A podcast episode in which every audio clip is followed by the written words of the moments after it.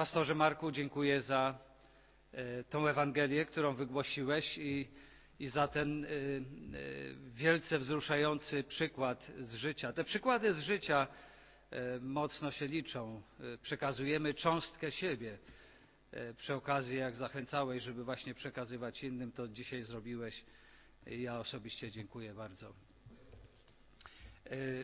Też chcę krótko podzielić się, a w zasadzie poprosić Was do krótkiej podróży od Starego Testamentu aż do Apokalipsy świętego Jana. Oczywiście nie będziemy czytać fragmentów aż tak takiej przestrzeni, ale mam nadzieję, że podróż będzie ciekawa.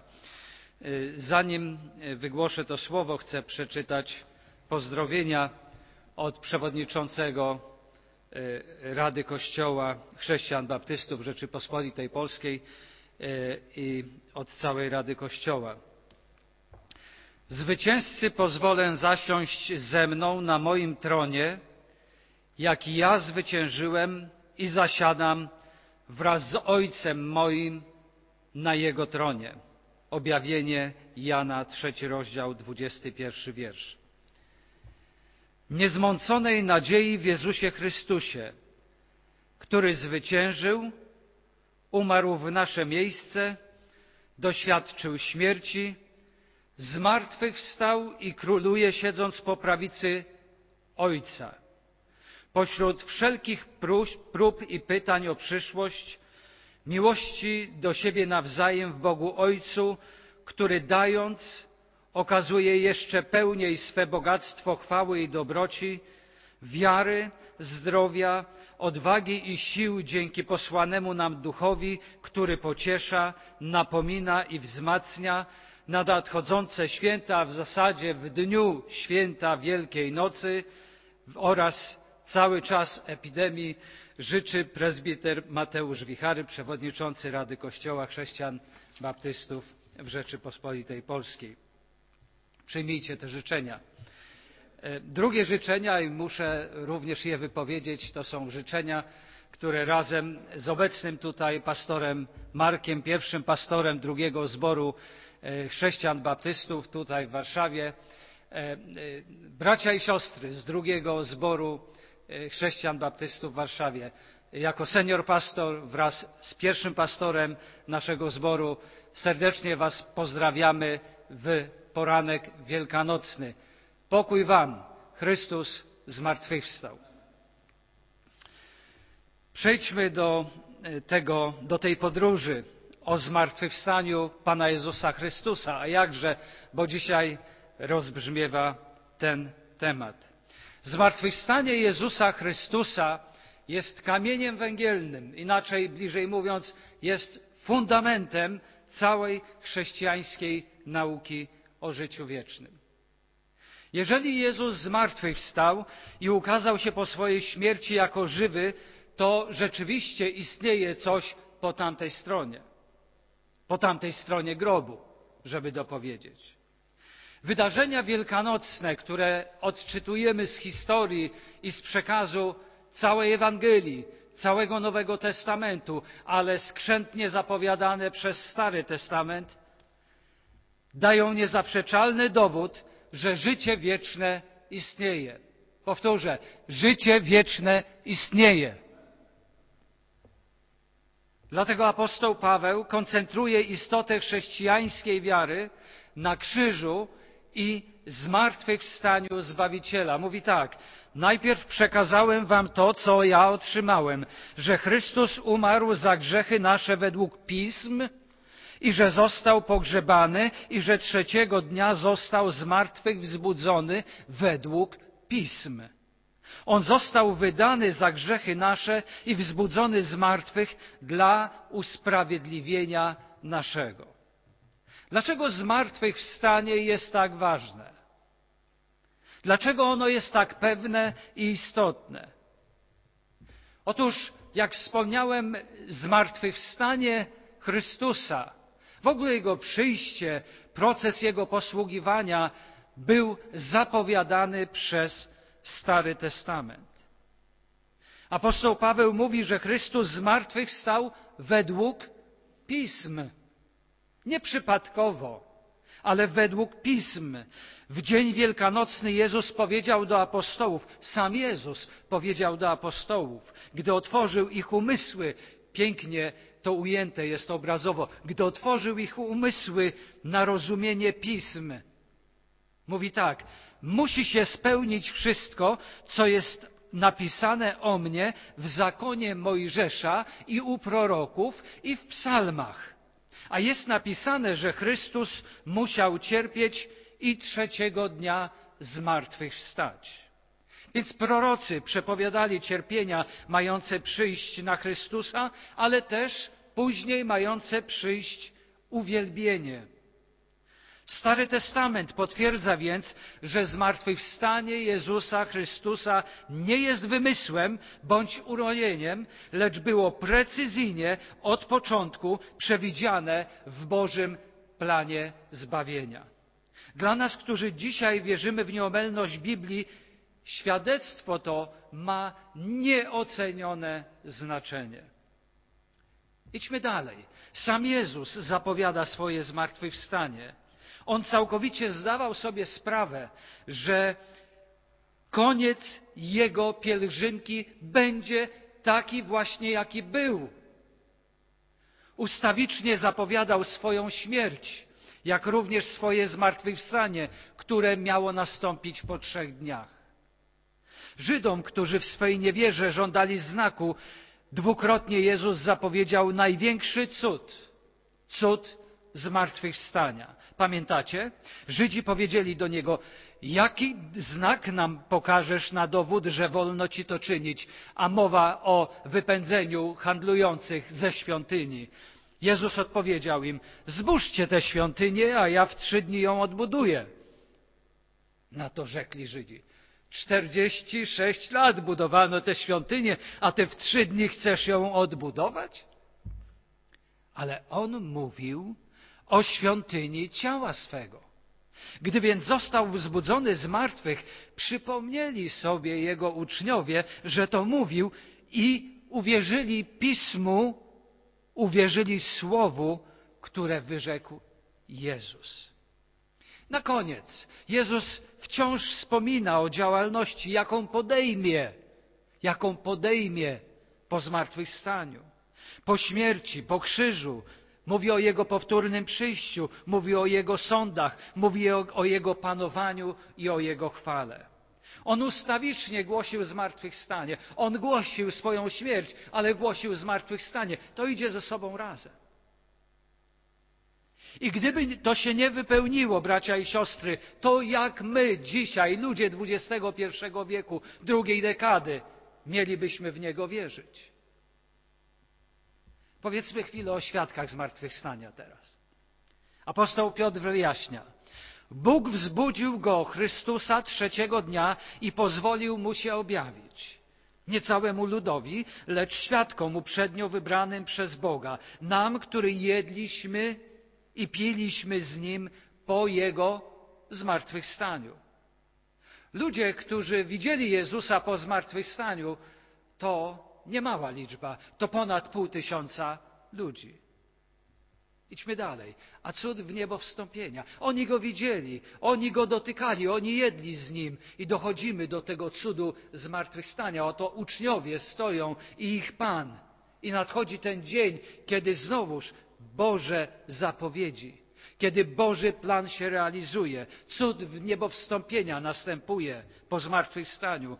Na własne oczy teraz widzą uczniowie, jak żywy Pan, ten zmartwychwstały, wznosi się do chwały. I jeszcze raz usłyszeli świadectwo aniołów, które to bardzo często przemawiają przy zmartwychwstaniu, że On zmartwychwstał i jak powiedział, od teraz zasiądzie po prawicy Boga Ojca, gdzie wspominany przez pastora Marka Szczepan widział Go siedzącego po prawicy Boga Ojca. I aniołowie potwierdzają to. On usiądzie po prawicy Boga Ojca, bo to jest Jego miejsce.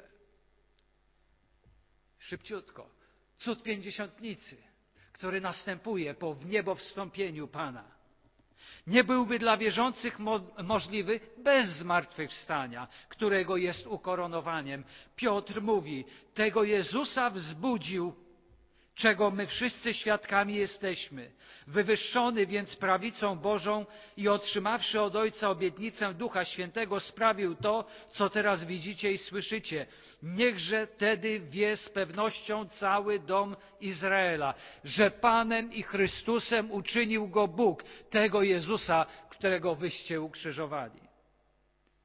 I w końcu apostoł Jan na wyspie Patmos widział zmartwychwstałego Chrystusa.